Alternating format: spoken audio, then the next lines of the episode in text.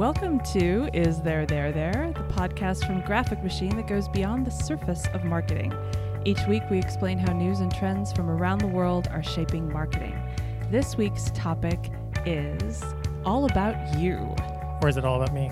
It is all it is all about you and me and each of us as individuals. What we're going to be talking about is that thing that happens when you're working on a project where you got it finished, everybody signed off on it, and somebody somewhere in the process says, "Ah, I just want to change this one thing. And the thing that they want to change is by and large usually not necessary. It doesn't impact anything for the better, but it's the desire to put a personal stamp on the project. Sometimes that can just be a momentary pain. Other times it could completely derail the project. I'm right here. I know you're nodding very emphatically. so you've had experience with this, yes? Well, I think we all have, but uh, the no, just you. just me. Yeah, no, I. It's it can often be in any kind of project or any sort of process when you're dealing with more than one person, and sometimes in corporate culture, a desire to prove that you're bringing value to the process, and the way that you prove your value is by altering something in some way. When is it appropriate to bring that value, and when is it appropriate to say, you know what, this is great. I want, you know, I'm helping support the effort to make it happen, but I don't have to have, you know, that shade of red be the thing that I said was the thing we should do. don't presuppose that the contribution that you're making is value. A colleague had a client who was very, very, very close to finishing the project. And at the very last minute, somebody in the organization said, uh, I really want to change this shade of blue from this shade to this other shade for no other reason than they just wanted to change it. And it ended up costing the company a substantial amount of money to redo everything. Most of them were print pieces. And it didn't increase the number of people that were engaged with the product. So, technically, did they bring value? I don't even know that you could say technically they did. They made a contribution in that they said something. We've all done this at various points in our in our lives. You know, we were in a project and we really wanted to be part of it, and I'm putting air quotes around it, even though you can't see that uh, currently. we don't see that things are kind of unfolding and we just kind of have to let them unfold. Instead we try to sort of force this into into being. So it comes from the same place where it's this sort of egocentric view of me as this person that needs to be out in front of this as opposed to the person that is kind of just along for the ride. And neither 100% of the time is great but finding that balance has been a really that can be very challenging. I don't think it's an either or, though. It's finding the value, the true value, not the hardware store. So, in a large project, when is it that you're contributing? Are you contributing from the get go? Are you sitting in on the meetings? Are you providing feedback? Are you providing support? Or are you kind of going along quietly until the end of the project and then you find the some little thing that you could change so that you can say that you did something? And I think it's the latter that causes the problem.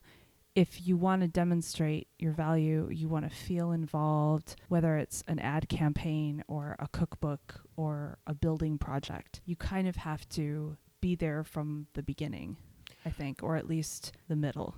You're in the middle of a project there's not really a way to, to stop this from happening that's been No. the you know that's the real challenge i think often is that you want to say to people like okay seriously this isn't doing anything but is a recipe for disaster and often ends up with a lot of hurt feelings and, and Yeah. people feel like they're not valued so Which how- is what's causing it in the first place. Right. So, what would you think would be valuable to maybe recognize this in themselves, or even if what would you want to hear if you were if you were doing this to maybe sh- you know Oh, like shake that can of pennies to get you to to stop? I mean, I'm I'm sure I have done it, um, and I don't know that I don't know that it can the issue can be addressed by going after or trying to change the behavior of the person that's doing this. I think you have to change the circumstances. So the advice I gave to this friend of mine was on the next project, carve out some piece of it that doesn't impact the cost, doesn't impact the timing, and make that something that's up for discussion, up for grabs, can be changed until the last minute. You've identified people in the organization that, that like to behave this way. So keep that little piece of thing, go to them at the end of the project and say, you know, what do you think we should do here? But do you think that there's any value in looking at the beginning of a process and there, you know, these people exist in every organization of Mhm. a certain scale. And how do you, you know, one, what are the things that you want to look out for? Because I think one of the things that often I find surprising is that there can be people that you're like, oh, this is going to be great, but you get into a process with them and it's like, oh, that's really surprising that you're really digging in your heels about this particular thing. in my own experience, things to watch out for are uh, people involved in the process who agree with you about everything from the get go, who are just gung ho, everything that you say is right, everything that you say is a good solution. That's just human nature. That's never, ever going to be factually true. I know myself well enough to know I do not have 100% of good ideas all the time. And if somebody's responding to you like they do, like you do, then what that has meant in my experience is they have different opinions, but they're storing them up until the end. They're not comfortable with confrontation, and they're going to wait until the project is at a point where there's very little that you can do to change it to say what they want to say. Turning introspective, as I often do. Um, What's the way, you know, like I guess for me, the thing that is is identifying it in yourself. Because I think that, you know, having I'm I know that this has happened to me in the past where you get sort of entrenched in that emotional pull for this idea that you really wanted to see become a reality. And having that moment where you let it go, that is the hardest part. And I, I often feel like, you know, maybe I can't worry too much about like this person in a meeting that I might in this uh, fantasy world later have this meeting where this person is there, but I can definitely do something about me. So it's difficult though because that emotion comes up where you're saying like, oh, I, that that shape, that's the shape that I wanted. That's the shape that does this thing, and you can't see beyond it. It's like a, this huge blind spot. You know, I actually think that's probably the best title for this is the blind spot edition. You're doing it. exactly. So, yes. Illustration 1A. Yeah.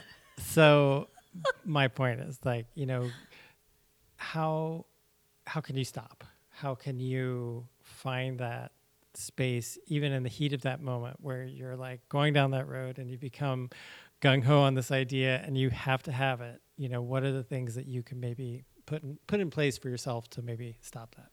I think you have to train yourself to not, it's easier said than done, to not look at it that way, but at the same time to also look at it that way. And it sounds like some sort of Zen koan, but what you have to do is carve out this space that both contains all of your passion for doing a really good job and delivering the best thing that you can deliver, and also contains your acknowledgement that this project is not the sum total of who you are as a person or a professional. I think that's the trick. Definitely is the the amount that you care. There's a direct relationship, at least for me, in how how much I care about something versus how strongly I feel about the way that it should be executed. I've found it helpful to shift the focus of the caring from the work to the client. And that's counter to what most business gurus will say. But for me, when I'm trying to do what's best for the client, because I care about the client's success and the client being able to continue what I'm doing, you know, and have it be sustainable, then I'm able to say, okay, I really wanted XY thing. Mm-hmm.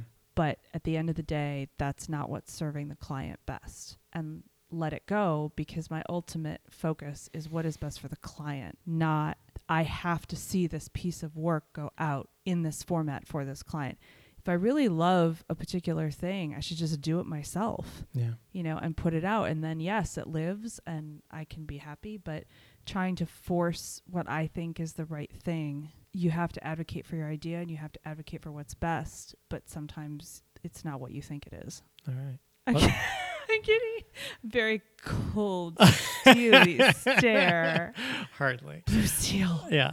Well, I think that's a good. Uh, I think that sums that up pretty pretty nicely, actually. oh thank you Yeah. so next we will talk about uh, now and next see how i did that Mhm. next and now Yeah. now and next uh, where we Reflexive. we where we discuss things that are going on now and why you should care about them and things that are coming up on the horizon and why you should care about them. So we kind of uh, teed this up in the last episode that uh, since this is a um, political year, very political year, that we'll be looking at maybe a little bit more, at least in some aspects of the show, maybe at the top of the show, maybe sometimes in the now next section, that there will be some political aspects to the piece. And it's not so much about uh, having a point of view, but more the way that the marketing is shaping the presidential race and the sort of interesting tidbits to take away from it. Today's now for me is uh, is based on Business Insider. Their primary focus was obviously very much business focused initially, but over time they've grown to be more of a contemporary, I would say, a BuzzFeed more than uh, CNN. If you were to to draw up relationship, what is particularly interesting is the way that they have for they've had very innovative ways of targeting the news cycle and that they have these news pieces that are either animated video bits they are uh, you know telling stories through their social media feeds they are using a lot of really inventive things at least to my eye that have uh, we haven't really seen in that space before. However